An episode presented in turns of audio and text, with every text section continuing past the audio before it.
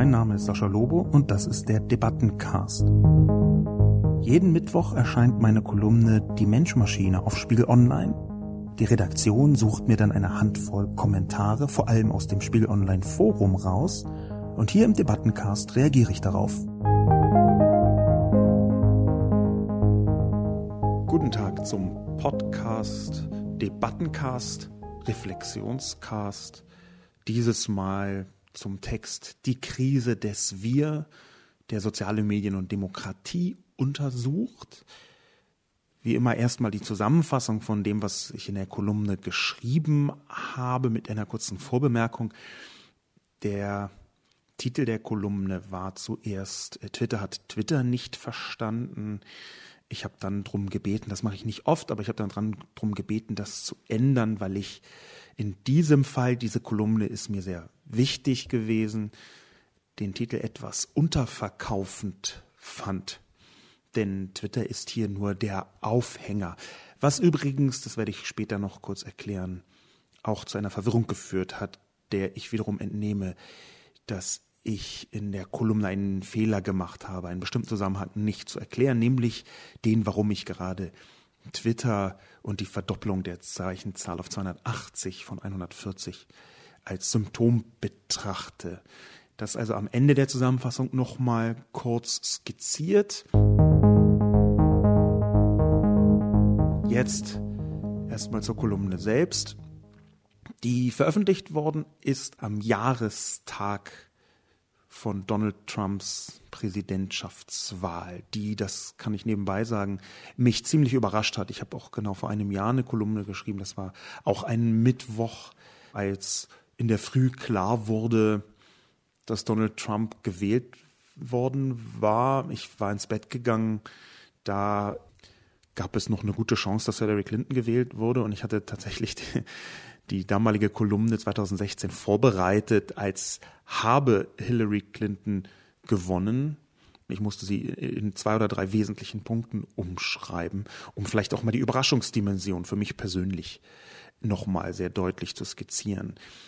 Gleichzeitig hat am Tag, dem Jahrestag von Donald Trumps Wahl, Twitter also die Zeichenzahl auf 280 verdoppelt und ich vermute einen Zusammenhang und diesen Zusammenhang versuche ich zu erklären, nämlich die Krise des Wir. Das ist also sehr viel größer.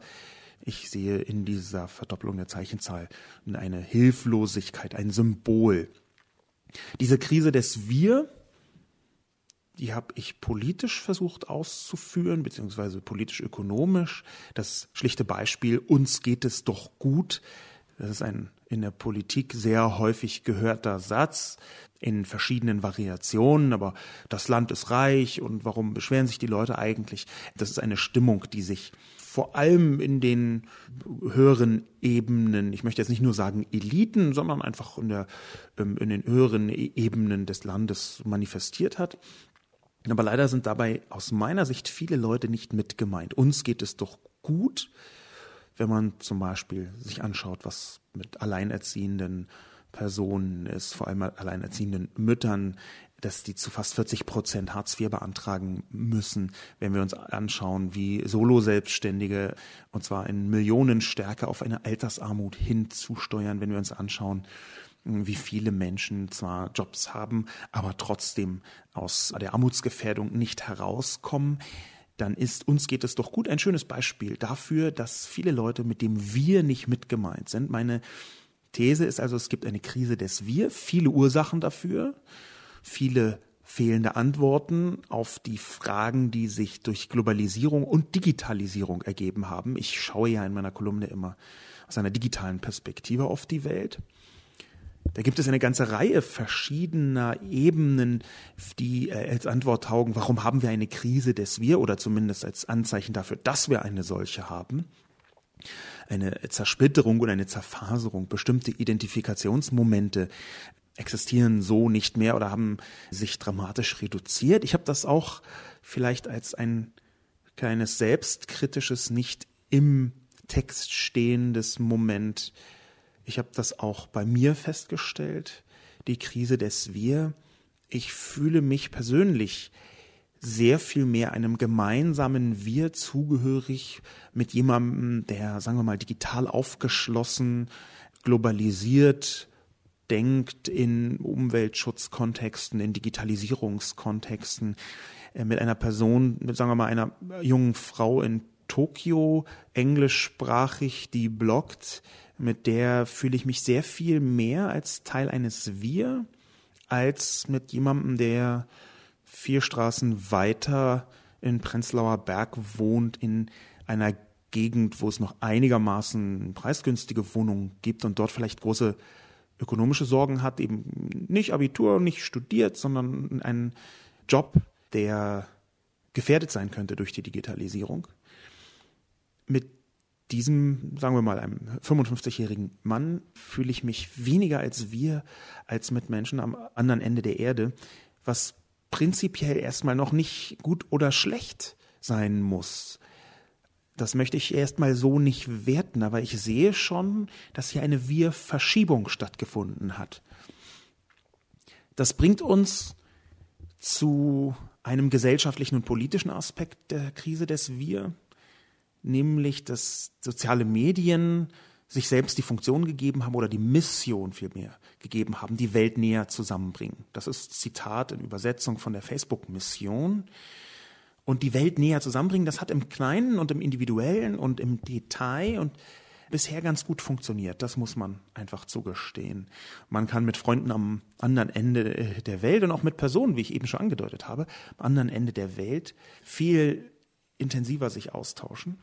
Aber im Großen hat das offenbar nicht funktioniert. Da gibt es eine große Polarisierung. Und nun ist gar nicht ganz klar, ob hier durch soziale Medien erst etwas sichtbar wird, was schon immer da war, oder ob es zusätzlich auch verstärkt wird. Und ich glaube, dass es ein bisschen von beidem ist. Eine quasi Melange aus beidem. Zum einen wird aufgedeckt, wie wenig wir es auch schon früher gegeben haben mag. Und zum Zweiten gibt es da definitiv eine Verstärkung. Polarisierung ist etwas, was durch das bloße Erscheinen sich selbst verstärken kann. Natürlich gibt es bei der Polarisierung eine ganze Reihe von anderen Gründen. Ja, wenn ich mir die Vereinigten Staaten, Stichwort Trump, anschaue, dann sind da solche kryptofaschistoiden Medien wie Fox News aus meiner Sicht noch viel stärker bei der Polarisierung in der Verantwortung als in Anführungszeichen nur soziale Medien. Aber die spielen einen Teil mit. Die spielen definitiv bei der Verantwortung mit. Und jetzt fokussiere ich also auf die sozialen Medien. Dabei muss man bei der Polarisierung, von der ich eben sprach, oder Hyperpolarisierung, immer wissen, dass Polarisierung gar nicht schlecht sein muss. Es gibt verschiedene Formen. Der angrenzende Pluralismus ist genauso notwendig in einer liberalen Demokratie wie Debatte. Also eine Vielstimmigkeit halte ich für notwendig.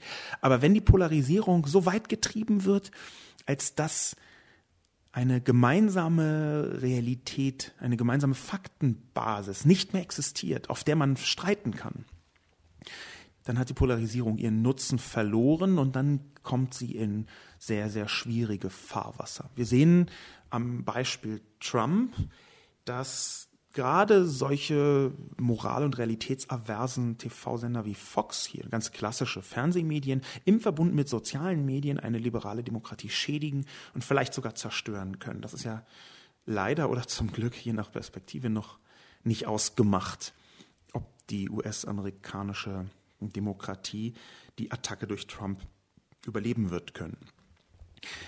Das die Art und Weise, wie genau das funktioniert, wo die Verantwortung von klassischen Medien, wo die Verantwortung von der Politik, wo die Verantwortung der Gesellschaft und eben auch der sozialen Medien ist, das versucht ein Text auf vox.com herauszufinden, den ich verlinkt habe in meiner Kolumne, der spricht von einer epistemischen Krise. Und das Beispiel, das auch in der Überschrift zitiert wird, lautet, was, wenn Robert Müller, der Sonderermittler, beweisen kann, dass Trump mit russischen Kräften gemeinsame Sache gemacht hat und es hat keine Konsequenzen. Wenn also ein Teil der Öffentlichkeit sich schlicht weigert, aus einer bewiesenen Realität Konsequenzen zu ziehen. Man muss dazu wissen, dass Trump nicht aus dem Nichts kommt, sondern dass insbesondere die Republikanische Partei äh, aus meiner Sicht, aus, aus rein ökonomischen Gründen, in den Vereinigten Staaten schon lange an einer gezielten Schwächung oder einer Abschaffung sogar einer gemeinsamen Wissensbasis arbeitet. Dass also Fakten nicht mehr nur verdreht werden, sondern geleugnet werden und völlig neu konstruiert werden, allein dazu, dass man Entscheidungen treffen muss oder eben nicht treffen muss. Wenn man Entscheidungen auf Fakten basieren treffen möchte, dann ist eine gemeinsame Wissensbasis der Kern aller Politik. Man kann unterschiedliche Wege gehen, aber man kann halt schwierig in unterschiedlichen Realitäten stattfinden. Aber genau das geschieht gerade. Der Fernsehdrehbuchautor, ein, eine Art Genie, muss man sagen, Aaron Sorkin, hat in einem Zitat die Mitverantwortung der Medienlandschaft ganz gut zusammengefasst. Das Zitat lautet, wenn die gesamte Fraktion der Republikaner darauf beharrt, dass die Erde eine Scheibe sei, steht am nächsten Tag in der New York Times, Demokraten und Republikaner sind uneinig über die Form der Erde. Was er damit skizzieren möchte, ist, dass es einen Zusammenhang gibt zwischen Politik und öffentlicher Meinung, die durch die Medien transportiert worden ist. Wenn man nämlich alles erfolgreich anzweifeln kann, dann muss man niemals Konsequenzen ziehen. Und das ist genau ein politischer Schachzug, der vor allem auf republikanischer Seite in den Vereinigten Staaten seit sehr vielen Jahren angewendet wird. Der war schon bei George Bush, George W. Bush, der sich jetzt geriert als ähm, guter Präsident, der jetzt so tut, als sei er Teil der Lösung. Dabei war er das Vorspiel zum Problem mindestens, wenn nicht sogar selber ein gigantisches Problem. Also dieser Mann, der hat das vorbereitet, der hat das mit vorbereitet, Fakten nur dann überhaupt zu akzeptieren, wenn sie einem in den Kram passen, und zwar strukturell. Das ist deswegen für die Politik so essentiell, weil in einer liberalen Demokratie Politik nur mit öffentlichem Druck funktioniert. Wenn aber der Wunsch zur Polarisierung so groß ist, dass jeder öffentliche Druck einfach mit Gegendruck beantwortet wird, völlig unabhängig von den Tatsachen, dann werden Fakten zu Meinungen und umgekehrt. Dann sagt einer, der Mond ist aus Stein und nur weil ich diese Person hasse, sage ich dann dagegen, nein, er ist aus Käse. Wenn aber der Moment kommt, wo man per Facebook-Voting klären möchte, ob der Mond aus Käse ist, dann ist die liberale Demokratie dramatisch gefährdet. An diesem Punkt sage ich auch in meiner Kolumne, dass das natürlich nicht eine exklusiv rechte Eigenschaft ist. Auch auf der linken Seite gibt es immer wieder das Phänomen, Fakten auszublenden, die nicht so recht ins Weltbild passen. Das hat jeder, das hat jede Person so eine Grundtendenz dahin, die Dinge sich so zu vergegenwärtigen und so zurechtzulegen, damit man möglichst in seinem Weltbild bestätigt wird. Es gibt eine ganze Reihe von verschiedenen psychologischen, kognitiven Verzerrungen, so heißen diese Phänomene, kognitive Verzerrungen, die äh, das beweisen.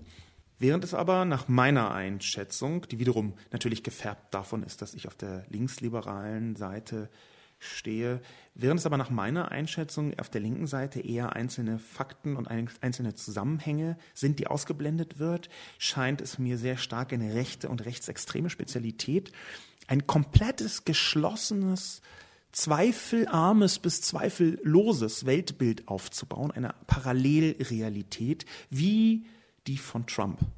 Also eine Parallelrealität, wo alles mit allem so zusammenhängt, dass ausschließlich diejenigen Fakten überhaupt akzeptiert werden, die einem in den Kram passen, aber mehr noch, das gehört zu einem geschlossenen Weltbild dazu, dass die Fakten, die nicht in den Kram passen, einfach umgelogen und umgedeutet werden. In einer solchen Trump-Welt muss man sehen, dass die auch massiv mit Hilfe von sozialen Medien mit aufgebaut wird. Dass das, da reicht ein Fox News nicht allein. Dazu gehört dann auch noch die Struktur sozialer Medien und ganze Netzwerke von sozialen Medien, wo man in Parallelrealitäten versinken kann. Und da versuche ich einen Übertrag nach Deutschland, wie genau das funktioniert, wie da der psychologische Hintergrund ist und stütze mich auf die Selbstwahrnehmung der jungen Alternative. Das ist die mehr oder weniger die Jugendorganisation der AfD. Und die Website der jungen Alternative hat eine Unterseite, wo das Selbstverständnis steht. Über uns heißt sie. Da ist das Zitat, auch mutige, fragwürdige oder irrsinnige Meinungen verdienen es, gehört zu werden. Und das ist gleichzeitig verräterisch und katastrophal. Irrsinnige Meinungen, wenn wir hier im Wortsinn irrsinnig sagen, dann verdienen es irrsinnigen Meinungen eben nicht gehört zu werden in dem Sinn davon, dass man auch abwägen sollte, ob das nicht sinnvoll ist. Wenn jemand zu mir kommt und sagt, der Mond ist aus Käse und alle Leute haben es bisher geleugnet, dann ist das eine irrsinnige Meinung, selbst wenn ich noch nicht persönlich beim Mond war, um das zu überprüfen, unter uns gesagt, aber dann ist das eine irrsinnige Meinung, die zur Ablenkung dient, die eben nicht verdient gehört zu werden. Es gibt einen Punkt, wo Zweifel und Skepsis umschlägt in Absurdität und Irrsinn. Und diesen Punkt, dafür müssen wir ein Verständnis entwickeln.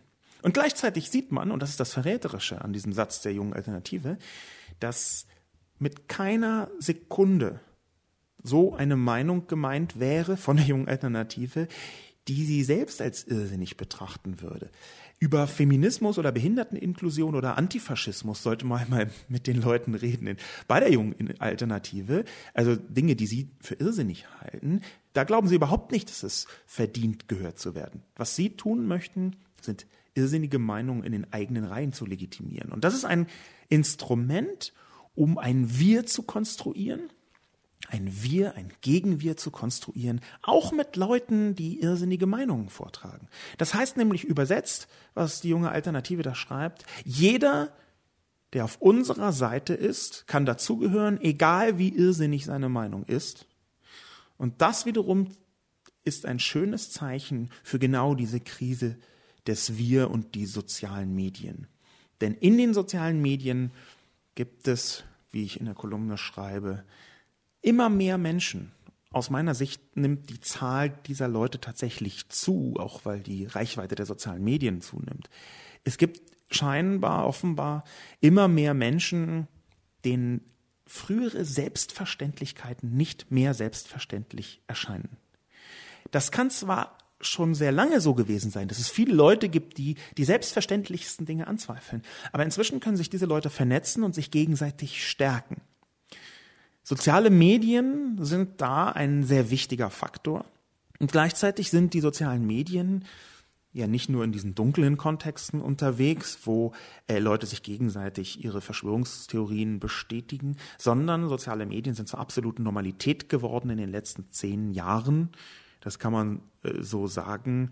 Es gibt verschiedene Umfragen. Eine davon zitiere ich und habe sie auch verlinkt, wenn die Quelle für jemanden von Relevanz ist, dass fast 80 Prozent der Menschen, die befragt worden sind in den Vereinigten Staaten, inzwischen ihre Meilensteine des Lebens mit der Familie und mit Freunden via Social Media teilen und nicht mehr nur live. Es ist also sogar mehr als das Live-Tun, wenn Sie einen großen Meilenstein erlebt haben. Also sagen wir mal, ich habe jetzt einen Abschluss gemacht oder ich verlobe mich gerade oder wie auch immer.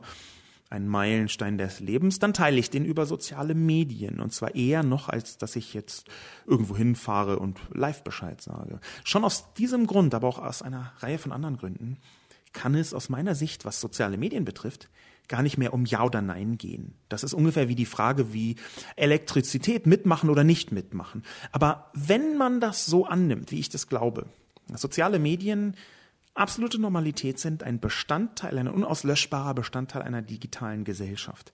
Wenn das so ist, dann muss man umso dringender darüber diskutieren. Dann muss man daran forschen, wie genau soziale Medien auf die liberale Demokratie wirken. Und gleichzeitig muss man darauf pochen, dass sich soziale Medien noch sehr viel stärker einem demokratischen Primat unterwerfen. Da ist also zum Beispiel, was Facebook angeht, eine Geldmaschine, völlig ohne Zweifel, 500 Milliarden Dollar wert in naher Zukunft, dass diese Geldmaschine Facebook sehr viel stärker sich danach richten muss, und ich spreche hier bewusst von muss, nach dem, was für eine liberale Demokratie, was für die Gesellschaften selbst sinnvoll ist und nicht nur was ökonomisch sinnvoll ist. Nach meinem Eindruck entscheidet bis jetzt über jedes einzelne Instrument, was auf Facebook neu ausgerollt wird, fast ausschließlich der finanzielle Aspekt, der ökonomische Aspekt. Ich glaube, hier muss sehr viel stärker der gesellschaftliche Aspekt mitentscheiden. Und hier schließt sich der lange Kreis zwischen Trump, der durch soziale Medien an die Macht gekommen ist, mit Hilfe von und durch soziale Medien, die ziemlich sicher den Ausschlag gegeben haben, und Twitters 280 Zeichen. Denn ich glaube, dass Twitter Twitter nicht verstanden hat. Die versuchen jetzt mit allen möglichen Instrumenten und neuen Maßnahmen, davon ist 280 Zeichen eines, aus ihrer Ecke herauszukommen, in die sie selbst geraten sind. Nämlich in einer Ecke, wo es auf einer Seite Twitter nicht besonders erfolgreich ist, wirtschaftlich gesehen, ökonomisch versagt und gleichzeitig eine riesige Verantwortung aufgebürdet bekommt, was die Stimmung in der Gesellschaft angeht. Da ist Twitter in den Vereinigten Staaten noch sehr viel wichtiger als in Deutschland. Und Twitter versucht nun fast panisch, alles Mögliche zu ändern, ratlos mit, einer Art, mit einer Art hektischen Aktionismus. Twitter hat Twitter nicht verstanden, wenn sie ernsthaft glauben, dass die Probleme, vor denen sie stehen, dadurch gelöst werden können, dass sie 280 Zeichen einführen. Ich persönlich finde übrigens die 280 Zeichen gar nicht schlecht. Ich glaube, dass es kann sinnvoll sein. Es kann auch sein, dass Twitter dadurch äh, vollständig belanglos wird. Aber Twitter hat riesige Probleme aus meiner Sicht, was die Wirkung auf die Gesellschaft angeht. Und dann, das zitiere ich in der Kolumne, einfach 280 Zeichen einzuführen. Das scheint mir, als würde man den Flur neu streichen in einem brennenden Haus. Natürlich ist das nur ein Symbol, ein Symbol für die Ratlosigkeit. Und natürlich darf man nicht alle Schuld den super bösen amerikanischen Digitalkonzernen zuschieben, denn äh, das ist aus meiner Sicht deswegen absurd, weil natürlich auch wir, die, die politische Öffentlichkeit in liberalen Demokratien, eine Mitverantwortung tragen. Aber man sieht schon, dass die Ausweichbewegungen, die Facebook und Twitter machen, vor allem deswegen zustande kommen, weil wir als politische Öffentlichkeit, als diejenigen, die am Ende wahlentscheidend sind, wir haben noch nicht im Ansatz verstanden, wie soziale Medien funktionieren. Wie können wir mit sozialen Medien umgehen, damit sie die liberale Demokratie stützen und nicht stürzen. Das ist also die etwas angereicherte Zusammenfassung, Langzusammenfassung, wie ich zugeben muss, von die Krise des Wir. Ich möchte heute in meinem Podcast eine Art kleines Experiment machen und viele Kommentare oder ein bisschen mehr Kommentare als sonst abbilden. In den meisten Fällen bei einem Podcast bereite ich vor und versuche einen Bogen zu schlagen, eine Art Sinnbogen, der die Debatte abbildet. Heute einfach als Weiterentwicklungstest möchte ich das ein bisschen abwandeln und versuchen, viele Kommentare abzubilden und immer nur zu jedem ein paar Sätze zu sagen. Ab und zu werde ich mit vergleichsweise großer Sicherheit ins Labern geraten oder ins laut Nachdenken. Das kann ich von innen äh, häufig schwer unterscheiden. Vielleicht ist das einfach so, dass man nicht so genau weiß und sagen kann, labert man gerade oder denkt nach auf eine Art und Weise, die bereichernd ist. Aber äh, stürzen wir uns gemeinsam hinein in dieses kleine Mini-Experiment. Der erste Kommentar von Oleg. Verständnisprobleme. Ich habe den Eindruck, Sascha Lobo hat Meinungsfreiheit und Demokratie nicht verstanden. Das glaube ich zwar schon, aber da differieren unsere Haltungen, lieber Oleg. Ich habe nicht den Eindruck, dass ich die Meinungsfreiheit attackiert habe und Demokratie nicht verstanden. Da möchte ich etwas dagegen setzen. Ich glaube, wenn ich jetzt mal diese Unterstellung machen darf, dass Oleg eine Idee rechter, konservativer an die Welt herangeht, Demokratie verstehen heißt zu verstehen, dass man eben nicht nur Demokratie als Herrschaft der Mehrheit betrachtet, sondern dass man zur Demokratie speziell, deswegen spreche ich auch immer von liberaler Demokratie, noch eine Reihe weiterer wichtiger Werte dazu denkt, zum Beispiel Minderheitenschutz oder zum Beispiel ein Ausgleich zwischen bestimmten Interessen, die immer abseits der Mehrheit liegen werden. In diesem Kontext halte ich auch Demokratie für schwierig als Begriff, wenn ich den nicht verstanden haben soll, weil die Art von Demokratie, die ich mit dieser Kolumne nicht verstanden habe, da weiß ich gar nicht, ob ich die haben möchte. Ich glaube, ich weiß es doch, ich möchte sie nicht haben. Muki 3. Die Antwort ist und bleibt Bildung. Alle 30 Jahre gibt es neue Kommunikationsmechanismen, die uns als Gesellschaft aufs Neue herausfordern. So war es mit dem Radio, so war es mit dem Fernsehen, so war es mit dem Internet 1.0, E-Mail und Chat und so ist es auch im Web 2.0, Social Media. Was aber in allen Zeiten gleich bleiben muss, ist das kritische Denken der Menschen, die diese Medien nutzen. Das Phänomen Trump erklärt sich eigentlich nur durch ein Bildungsproblem der amerikanischen Mittelschicht, die nicht mehr in der Lage ist, kritisch zu denken. Nur so kann man sich dem Informationsstrom entziehen, um das ganz kritisch und distanziert zu betrachten. Ohne Bildung kann man sich nicht fundamentale Fragen stellen, die heute notwendig sind, um Informationen in ihren Kontext zu setzen. Wer steckt hinter dieser Info? Was möchte er bewirken? Wer finanziert das Ganze? Das trifft heute auf alles zu, sogar die Kolumnen von Sascha Lobo. Direkt angeschlossen daran, nee, auf mich trifft das nicht zu. Nee, Quatsch, natürlich trifft das auf mich zu. Die Kolumnen von äh, Sascha Lobo, von mir, werden äh, finanziert von Spiegel Online mit einem vergleichsweise kleinen Betrag, der für mich nicht überlebensentscheidend ist. Das jetzt keine merkwürdige Aufforderung über Bande in den Spiegel. Im Gegenteil, dass der Punkt, auf den ich hinaus möchte, ist, ich mache ganz transparent, wer mich bezahlt. Das sind in aller Regel große Unternehmen, die Vorträge bei mir buchen. Zwischen 40 und 60 Vorträgen im Jahr halte ich. 40 bis 60, 40 bis 50 Kunden. Paar, manchmal sind welche zweimal dabei. Was mir den Vorteil verschafft, einigermaßen unabhängig zu sein. Das also zur letzten Frage. Dazwischen auf Muki 3, die Antwort ist und bleibt Bildung. Naja, nee, glaube ich nicht. Ich glaube, dass häufig wenn man irgendwie nicht weiter weiß, man ruft, hey, mit Bildung wird das alles gut. Ich fürchte aber, es gibt in der Geschichte, gerade in der deutschen Geschichte, eine Vielzahl von Problemen, wo Bildung überhaupt nicht die einzige Möglichkeit gewesen wäre, das zu umschiffen oder die Möglichkeit, das zu umschiffen. Ich habe mal geschrieben, dass Bildung ohne Herzensbildung eine Katastrophe sei. Da würde ich auch immer noch dazu stehen dass Bildung allein eben keine Generallösung ist. Und das sieht man interessanterweise in diesem Kommentar auch.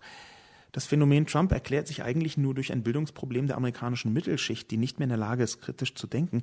Das ist aus meiner Sicht völlig falsch. Man sagt in Deutschland immer so, die bösen Amerikaner, die doofen Amerikaner und ignoriert dabei, das habe ich schon häufig gesehen, auch bei dem Thema Snowden, bei den Enthüllungen, man ignoriert dabei, dass Deutschland natürlich eine Vielzahl von genau diesen gleichen Problemen hat. Und es ist zu leicht, dann immer zu sagen, haha, die doofen Amerikaner erkennen nicht mal irgendwie Albanien auf einer Landkarte oder so.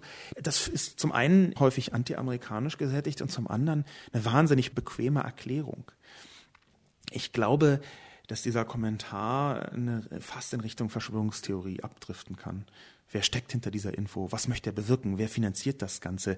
Das ist so cui bono in diesem Kommentar. Und Cui bono ist, wie ich auch mal geschrieben habe, das Arschgeweih der Verschwörungstheoretiker. Weil wenn man nur kontextlos fragt, wer profitiert davon, dann kann man sich alles zurechtlegen. Dann kann man sich wirklich alles zurechtlegen und dann kann man sogar sagen, ja, da sind zwar 10.000 Leute gestorben, aber das hat es dieser Gruppe überhaupt erst erlaubt, zurückzuschlagen und deswegen profitieren sie davon. Also mit cui bono als allein funktionaler Frage landet man verlässlich in der Verschwörungstheorie. Bowser schreibt Twitter. 280 Zeichen zu viel für manche Menschen. Ja, stimmt. Haarlich dämlich schreibt Infos nicht angekommen? Twitter weiß wohl, wie Twitter funktioniert und Facebook auch. Das Problem ist doch nur, dass da die Fokussierung auf Reaktion statt Inhalte besteht. Den Rest macht der Kapitalismus, da viele Menschen viel Geld bedeuten. Und Michel Equiem sagt Money, Money, Money. Wenn Twitter so eine Entscheidung trifft, dann hat das ausschließlich was mit fallenden Profiten und dem Aktienkurs zu tun. Beiden Kommentaren möchte ich in der Tendenz grob zustimmen. Es stimmt tatsächlich, dass die Entscheidung, die hier bei Twitter getroffen wird, ökonomisch motiviert ist. Aber das zeigt mir eben genau, und jetzt komme ich zu dem angekündigten fehlenden Satz oder fehlenden Gedankengang in meiner Kolumne, das zeigt mir genau, dass ich es in der Kolumne nicht geschafft habe, einen wesentlichen Zusammenhang überhaupt her herzustellen. Dass nämlich Twitter glaubt, sein größtes Problem sei ökonomisch, ist schon das Problem. Natürlich ist das ein verzweifelter Lösungsversuch mit den 280 Zeichen von Twitter, irgendwie mehr Leute an Bord zu holen. Ich glaube, dass er zum Scheitern verurteilt sein wird, aber die versuchen, mehr Leute an Bord zu holen. Und gleichzeitig ist genau das das Problem, dass sie versuchen, ökonomisch zu lösen, wo eigentlich das große Problem ein gesellschaftliches ist. Insofern haben mich diese beiden Kommentatoren darauf gebracht, dass ich nicht deutlich genug gemacht habe in der Kolumne, dass diese 280 Zeichen, egal ob man dafür oder dagegen ist, zu sehr Kosmetik an einem aus meiner Sicht nicht richtig vorhandenen Problemanalysekomplex ist. Das hätte ich sehr viel deutlicher ausführen müssen. Danke also für diesen Hinweis. Newspeak schreibt, aber es braucht als Basis eine gewisse Grundeinigkeit, ein Fundament unbestrittener Fakten, auf dem sich sinnvoll streiten lässt, eine gemeinsame Realität. Theoretisch ja, praktisch sieht man doch, wie man darauf verzichten kann. Merkel lässt sich ebenso wenig wie Trump davon stören, dass ihre Realität eine andere ist als die der meisten Menschen, die sie regieren. Das sind erfolgreiche Politiker, nicht die Realisten. Vielleicht, jetzt mal ketzerisch gedacht, ist die liberale Demokratie auch nicht mehr das Vorbild, das Sie, Herr Lobo, so beschreiben. Diese liberale Demokratie hat uns doch an diesen Punkt gebracht. Also weg damit und Neustart. Darauf direkt antwortet eine Person Grübler. Ein Neustart ohne Demokratie? In den nicht demokratischen Ländern auf der Welt geht es dem Einzelnen ja so gut. Die sind alle so glücklich, dass sie sogar zu uns kommen und uns davon erzählen. Wahnsinn. Und diesen extrem großen sarkastischen Einwurf von Grübler auf Newspeak, den möchte ich vollständig teilen. Ich glaube, es gibt überhaupt keine Alternative zu einer liberalen Demokratie. Nicht nur Demokratie, sondern liberale Demokratie. Und wenn der häufige Kommentator Newspeak oder Kommentatorin Newspeak glaubt, dass die liberale Demokratie kein Vorbild mehr sei, dann möchte ich diesen Glauben nicht teilen. Ich glaube auch nicht, dass Merkel so realitätsavers ist wie Trump. Weit davon entfernt. Auch wenn Angela Merkel in ihrem radikalen Pragmatismus häufig schon dazu geneigt hat, bestimmte Aspekte auszublenden. Das sehe ich wohl, aber sie ist von Trump 100 Milliarden Kilometer entfernt. Ich bin wirklich kein Merkel-Fan. Ich habe ich glaube, 60 Kolumnen gegen Angela Merkel geschrieben, mindestens. Sehe viele von ihren Entscheidungen kritisch, aber dass sie über bestimmte Einzelaspekte hinaus realitätsavers wäre, das kann man beim besten Willen nicht sagen. Und dass gleichzeitig die liberale Demokratie uns zwar an diesen Punkt gebracht haben mag und trotzdem alternativlos ist, das ist ja das Problem. Denn ich beschreibe in der Kolumne, dass die liberale Demokratie plus die gegenwärtige Medienlandschaft plus die Zersplitterung, Zerfaserung der politischen Öffentlichkeit plus die Krise des Wir, um es ganz konkret zu sagen, dass genau die ja zeigt, dass wir einen Neustart brauchen mit der liberalen Demokratie in im neuen 21. digital vernetzten Jahrhundert. Denn genau das, was Grübler sarkastisch entgegnet auf Newspeak, ist auch meine Haltung. Es ist völliger Irrsinn zu glauben, dass es eine Alternative zur liberalen Demokratie gäbe. Es gibt dafür nicht den geringsten faktischen Beweis. Wir sehen, die Länder ohne liberale Demokratie, die haben manchmal eine kurze ökonomische Blüte, weil dann in den meisten Fällen eine Form von Autorität, Autoritarismus mit ökonomischer Nutzenorientierung stattfindet. Aber früher oder später kippt das in katastrophale Bereiche hinein. Jedenfalls, wenn man Katastrophe so definiert wie ich, nämlich, dass eine Freiheit der Gesellschaft zwingend zu einem politischen System dazugehören muss. Anthropos schreibt soziale Sprengkraft. Als ich die Kolumne las, kam mir dieser Begriff in den Sinn und das Bild einer explodierenden Atombombe tauchte vor meinem inneren Auge auf. Wir, ich denke, hier ist es angebracht. Menschen haben offenbar eine Neigung dazu, gefährliche Technologien zu entwickeln, aber nicht hinreichend zu beherrschen. Genau dieser letzte Teil, dem möchte ich zustimmen. Menschen haben eine Neigung dazu, Technologien zu entwickeln, aber nicht hinreichend zu beherrschen. Das gefährlich kann man sogar streichen in diesem Kommentar. Das stimmt absolut. Soziale Sprengkraft, auch wenn ich jetzt nicht ganz Atombombe und Facebook miteinander vergleichen möchte. Unter anderem deswegen, weil mir nicht genau einfällt, was an positiven Aspekten an einer Atombombe dran ist. Aber Facebook hat definitiv sehr viele und sehr interessante positive Aspekte. Aber es ist vollkommen wahr, das ist ein Grundmuster der Technologie, das sich in der vernetzten, in der sozialen Technologie nochmal exponentiell gesteigert hat dass diese Technologien die Welt verändern, bevor wir sie richtig verstanden haben. Das uralte Bild von Goethe vom Zauberlehrling, der, der den Hexenbesen nicht beherrscht, ist meiner Meinung nach noch zu klein und zu schmal gewählt. Es geht hier eher darum, dass wir bestimmte Technologien in ihren positiven Hebelwirkungen äh, schnell anwenden, bevor wir richtig begriffen haben, in welchen Ebenen das stattfindet. Und vielleicht gibt es dazu gar keine Alternative. Vielleicht ist es völlig unmöglich zu verstehen, wie Technologien auf die Menschheit wirken, bevor man sie angewendet hat. Also jetzt mal von einer Atombombe abgesehen, da taugt das Beispiel dann einfach nicht. Aber sowas wie eine digitale Vernetzung, sowas wie Facebook, wie soll man das vorher verstehen, bevor es angewendet wird, wenn man es noch nicht mal jetzt, während es angewendet wird, richtig versteht und richtig durchdringt, was das mit der Menschheit tut? Aber genau in diese Richtung wäre ein Lösungsansatz zu finden, äh, lieber Anthropos. Denn wenn man das erstmal weiß, dass Technologien viel verändern können und der, die Verwendung von Technologien durch die Menschen dort draußen viel verändern können, bevor man es richtig verstanden hat, dann würde man vielleicht damit anders umgehen. Dann würde man sich vielleicht nicht kopfüber hineinstürzen, zum Beispiel in eine ähm, radikale Verbesserung der ökonomischen Verwertbarkeit. Dann würde man vielleicht vorsichtiger damit umgehen. Das geschieht aus meiner Sicht bisher noch nicht, auch wenn es Anzeichen gibt dafür bei Facebook, bei Twitter nicht so sehr, aber bei Facebook Anzeichen dafür gibt, dass Facebook langsam begreift, dass es erstmal rein ökonomischen Aspekten gefolgt ist, bevor es die gesellschaftlichen zumindest angefangen hat zu überprüfen. Einer dieser Hinweise ist übrigens die Veränderung der Mission, die im Februar diesen Jahres stattfand. Bis dahin hatte Facebook sich selbst eine andere Mission gegeben, die auch wirklich auf die Produkte gewirkt hat die nicht hieß, die Welt näher zusammenzubringen, sondern erstmal alle miteinander zu vernetzen, so grob paraphrasiert. Dass sich da was verändert, ist ein Zeichen, dass Facebook langsam anfängt, die eigene Rolle etwas, etwas kritischer zu hinterfragen. Smart You schreibt Fakten, Wir-Krise. Fakten werden seit jeher argumentativ genutzt, um Ziele zu erreichen, sprich um zu manipulieren und um Entscheidungen durchzusetzen. Das ist der Zweck von Fakten, ihre Funktion. Es gab nie eine Zeit, in der Fakten eine andere Rolle gespielt hätten. Und Sie haben recht, wir haben die Wirkmacht sozialer Medien noch nicht begriffen.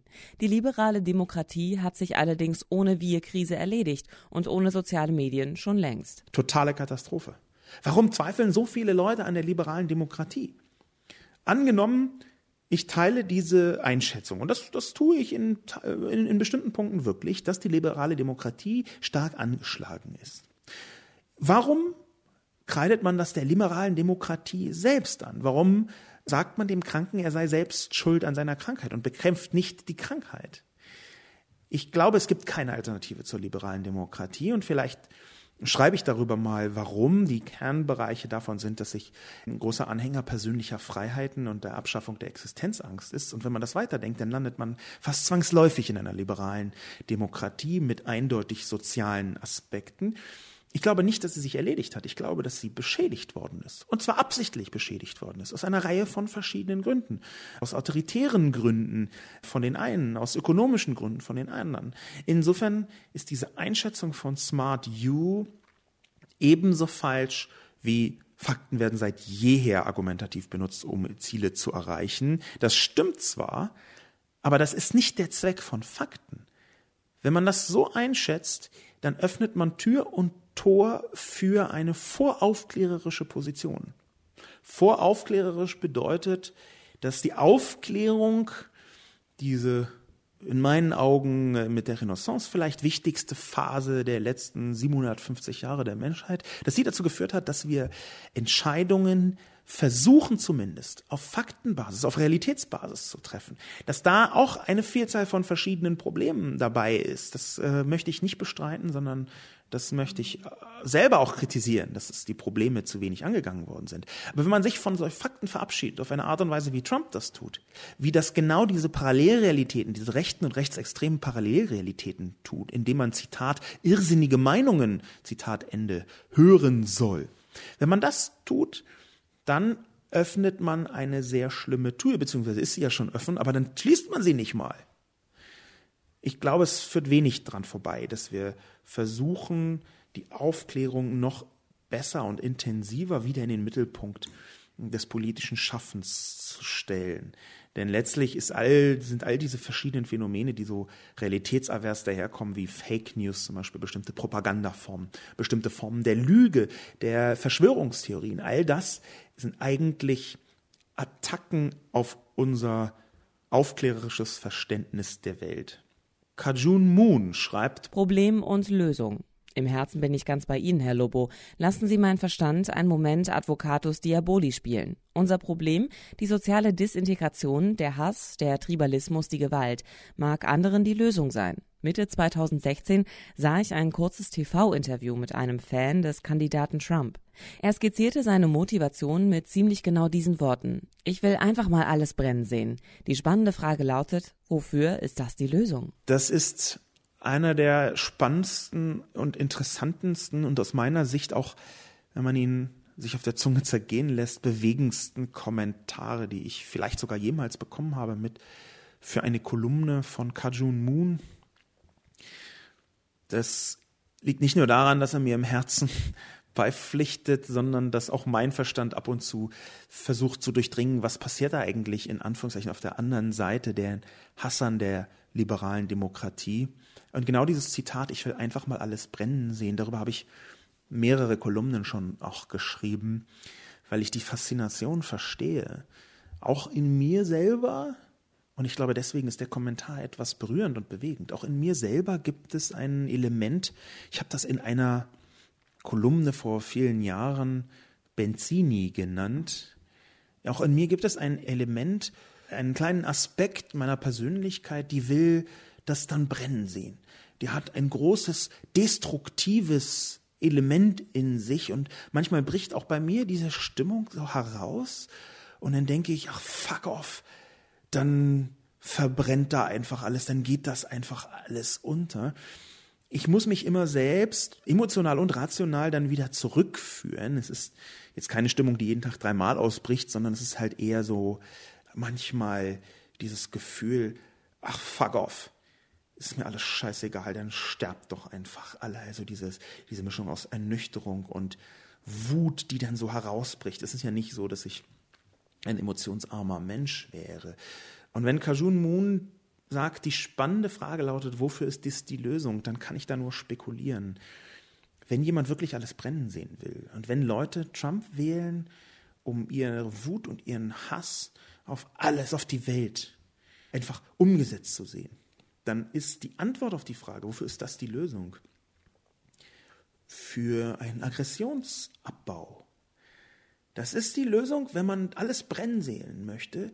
Das ist die Lösung dafür, wenn man Aggressionen in sich trägt, die man nicht bewältigt hat. Und hier berührt das vielleicht das, das Innerste von sehr, sehr vielen Menschen, auch vielen Menschen, die ich kenne.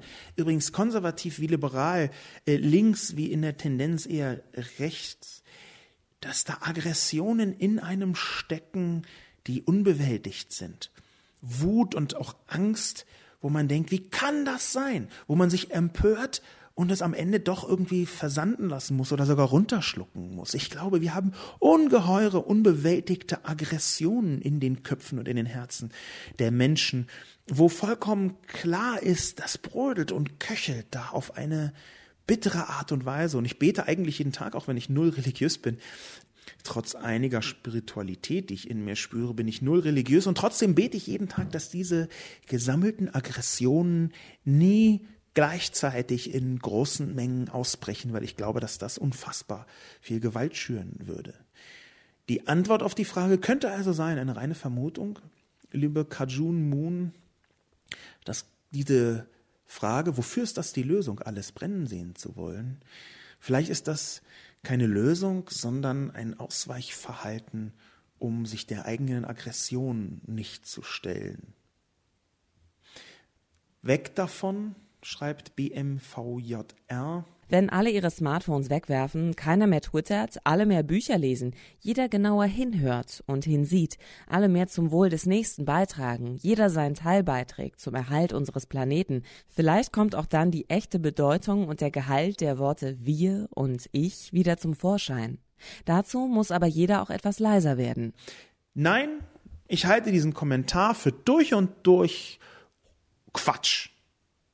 Wenn alle ihre Smartphones wegwerfen und keiner mehr twittert und alle mehr Bücher lesen, sie tun einfach so, liebe BMVJR, als sei das Smartphone an allem schuld und als sei alles gut gewesen, als noch alle Leute Bücher gelesen haben. Und da weiß ich aus zuverlässiger Quelle, nämlich der Realität selbst, beziehungsweise Geschichte des 20. Jahrhunderts, als es noch kein Twitter gab, als es noch keine Smartphones gab, als alle Leute Bücher gelesen haben, weil sonst nicht alles gab, nichts anderes gab, oder die meisten Leute Bücher gelesen haben, da gab es schon den einen oder anderen Mord, da gab es schon die eine oder andere Diktatur und da gab es schon den einen oder anderen menschenfeindlichen Großangriff auf jeden Humanismus so vergangenheitsfixiert zu sein, dass zu glauben, dass wenn man Smartphones wegwirft und nicht mehr Twitter, dass dann alles gut würde, das ist eine Haltung, die halte ich für noch viel falscher als die meisten anderen Haltungen, zu sagen, es gibt nur die Flucht nach vorn, jetzt kommt endlich damit zurecht, wir können daran nichts ändern, nee, Facebook muss man so runterschlucken, wie es ist, ist doch eigentlich alles ganz toll und so weiter und so fort. Also ich halte diese radikal fortschrittsfeindliche Sicht für falsch und fatal. Denn sie führt nicht zu einer sinnvollen, aufgeklärten Kritik, sondern sie führt zu einem Kritikersatz, zu einer Generalkritik, die nichts anderes sein kann als falsch. Monokausalität, Facebook ist schuld am allem, halte ich mit für den gefährlichsten Unfug bei der Erklärung von dem, was dort draußen gerade los ist. Wir kommen auf den Schlussspurt des Podcasts mit dem Kommentar von Thilo S. Gemeinsame Basis für Demokratie? Herr Lobo, wenn alle eine gemeinsame Basis haben müssen, dann ist das keine echte Demokratie. In der DDR hatten alle eine gemeinsame Basis. Es war alles erlaubt, sofern es vom Standpunkt des Sozialismus ausging. Ich sage Ihnen, das möchte ich nie wieder. Und ich hatte in den letzten Jahren das Gefühl, dass es sich bei uns genau dahin entwickelt. Deswegen ist eben genau das keine gemeinsame Basis haben, echte Demokratie. Nein, da bitte ich nochmal um Präzision im Lesen. Eine gemeinsame Faktenbasis, eine gemeinsame Realitätsbasis möchte ich beschreiben. Und die halte ich für essentiell. Nicht eine gemeinsame Basis in der Deutung, in der Ideologie, in der Überzeugung. Da können wir über verschiedene Kontexte sprechen. Das habe ich Pluralismus genannt. Das halte ich für nötig für eine liberale Demokratie. Aber keine gemeinsame Basis haben im Faktenkontext. Dazu habe ich ein schönes Zitat von Heinrich Mann für Thilo S. Und das Zitat lautet, er hat es, das muss man dazu sagen, das Zitat von Heinrich Mann hat er gesagt, nachdem er Walter Ulbricht getroffen hat, einen der wichtigsten Vorsitzenden in der DDR, einer der wichtigsten Politiker der DDR in 50er und 60er Jahren. Und mit Walter Ulbricht hatte sich also Heinrich Mann getroffen und hat danach gesagt, ich kann mich nicht mit einem Mann an einen Tisch setzen und mit ihm gemeinsam diskutieren, der erst sagt, dass der Tisch, an dem wir sitzen, ein Ententeich sei und dann darauf beharrt, dass ich das auch denken soll. So viel zum Thema keine gemeinsame Basis.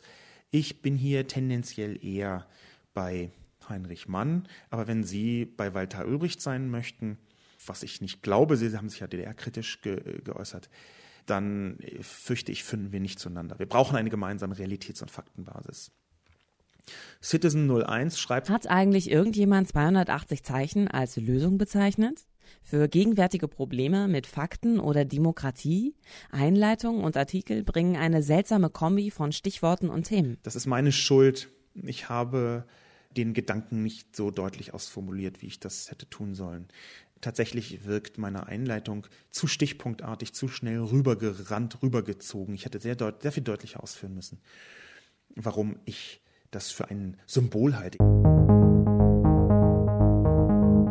Und schließlich als Abschluss der letzte Kommentar von Cherry Picker. Es ist kompliziert. Natürlich müssen auch irrsinnige Meinungen gehört werden, Herr Lobo. Das nennt man Meinungsfreiheit. Dummheit wird es erst, wenn man sie auch glaubt. Muss man nicht muss man nicht. Ich glaube einfach beim besten Willen nicht, dass man irrsinnige Meinungen hören lassen, hören muss.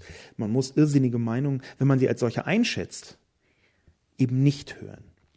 Und warum nicht? Wir haben gar nicht genug Zeit, um jede irrsinnige Meinung zu hören und dann uns überhaupt erstmal zu, vergew zu, vergewissern, was da los ist. Es geht bei Meinungsfreiheit nämlich eben nicht darum, dass man sich alles anhören muss. Man darf alles sagen, man soll alles äußern. Super.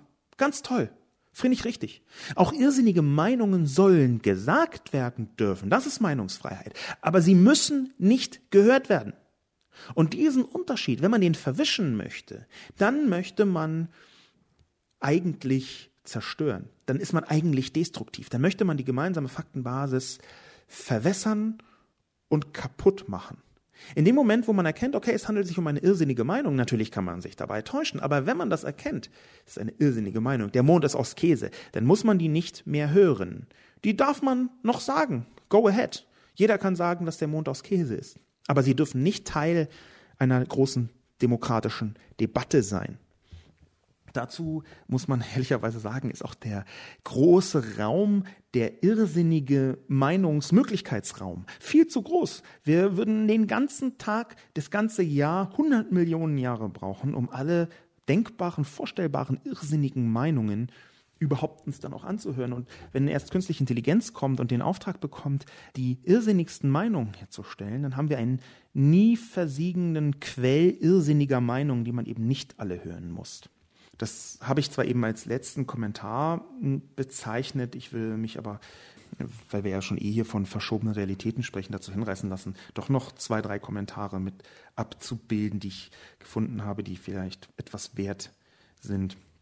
Das eine ist von Nonvayo 01. Political Correctness ist das Problem. Seitdem man nicht mehr sagen kann, was man denkt, früher hat sich daraus eine Debatte ergeben. Darin liegt das Problem. Andere Meinungen sind heutzutage falsch und müssen korrigiert werden, beziehungsweise am besten gleich verboten. Eine dramatische Fehleinschätzung aus meiner Sicht. Ich ahne, was gemeint ist. Political Correctness ist nicht das Problem. Man kann sagen, was man denkt. Nur muss man eben auch mit Konsequenzen zurechtkommen. Ich habe nicht den Eindruck, dass man im Moment noch für irgendeine Meinung irgendwie Konsequenzen ziehen muss. Es gab früher Debatten, steht hier, natürlich gab es früher Debatten, es gibt heute auch noch Debatten. Und andere Meinungen sind heutzutage falsch und müssen korrigiert werden. Das ist doch der Kern einer Debatte, wenn man eine andere Meinung nicht teilt, dass man dann da etwas entgegensetzt. Aus meiner Sicht es gibt auch eine rechte Political Correctness übrigens, aber aus meiner Sicht ist dieses ständige Rumhacken auf Political Correctness eigentlich der Wunsch, dass einem nicht widersprochen wird. Und damit absurderweise der Wunsch, dass man eine gemeinsame Basis hat. Man möchte etwas sagen können, ohne dass widersprochen wird. Und wenn dann widersprochen wird, dann sagt man, äh, Political Correctness, man darf ja nicht mal mehr sagen, was man denkt. Ich halte das für sehr, sehr fatal, dass Leute bloßen Widerspruch betrachten als ein Verbot, ihre Meinung zu sagen. Es gibt nicht ein Verbot, eine Meinung zu sagen. Es gibt allerdings die Pflicht auszuhalten, dass man eine Gegenmeinung äußern darf. Man kann dann ja, wenn man diese Meinung nicht teilt, wieder was dagegen sagen. Man kann meinetwegen auch persönlich dagegen vorgehen, indem man auf Twitter die Leute blockt oder auf Facebook aus der Gruppe geht oder was auch immer. Das soll jedem selbst überlassen sein, wie man mit Meinungen umgeht, die man für fatal oder schlecht oder doof hält. Das ist jetzt nicht mein Job, den Leuten das vorzuturnen. Aber ich glaube, dass hier diese Fehleinschätzung was Political Correctness sei und was nicht, dass die stellvertretend für eine Dysfunktionalität der Debatte steht. Und schließlich jetzt tatsächlich als letzten Kommentar von Charles KLG01, der sagt, leben und leben lassen. Manchmal glaube ich, der Mensch steckt in seiner Entwicklung noch zu sehr in rudimentären Verhaltensmustern. Die technologische Entwicklung ist der gesellschaftlichen Entwicklung vorausgeeilt. Vielleicht wird sich erst viele Generationen nach uns die Gesellschaft an die aktuelle technologische Entwicklung anpassen können. Ein kluger Kommentar, den ich für sich stehen lassen möchte. Er schlägt etwas in die Kerbe von vorhin, dass Technologien entwickelt werden, bevor wir verstehen, wie sie überhaupt funktionieren und was sie mit der Gesellschaft machen. Aber genau das, lieber Charles KLG 01, ist der Kern. Ja, die technologische Entwicklung ist der gesellschaftlichen Entwicklung vorausgeeilt und ich versuche jetzt Kolumne für Kolumne mich so hinterher zu kämpfen und freue mich über jeden und auch und ausdrücklich über diejenigen, die nicht meine Haltung teilen, dass wir diesen Fortschritt versuchen müssen aufzuholen. Dass die gesellschaftliche Entwicklung vielleicht irgendwann etwas näher an die technologische Entwicklung kommt. Was aus meiner Sicht sogar mal schwieriger wird, weil die technologische Entwicklung dramatisch an Geschwindigkeit zugenommen hat. Mein Name ist Sascha Lobo. Aber mit diesem Abschluss, mit diesem klugen Kommentar von Charles KLG01, möchte ich auch die Kolumne beschließen, mich für leichte Tondissonanzen im letzten Viertel entschuldigen, die aus einer kleinen technischen Panne heraus äh, entstanden sein könnten, wenn man die hört. Bedanke mich fürs Zuhören und bis zum nächsten Mal.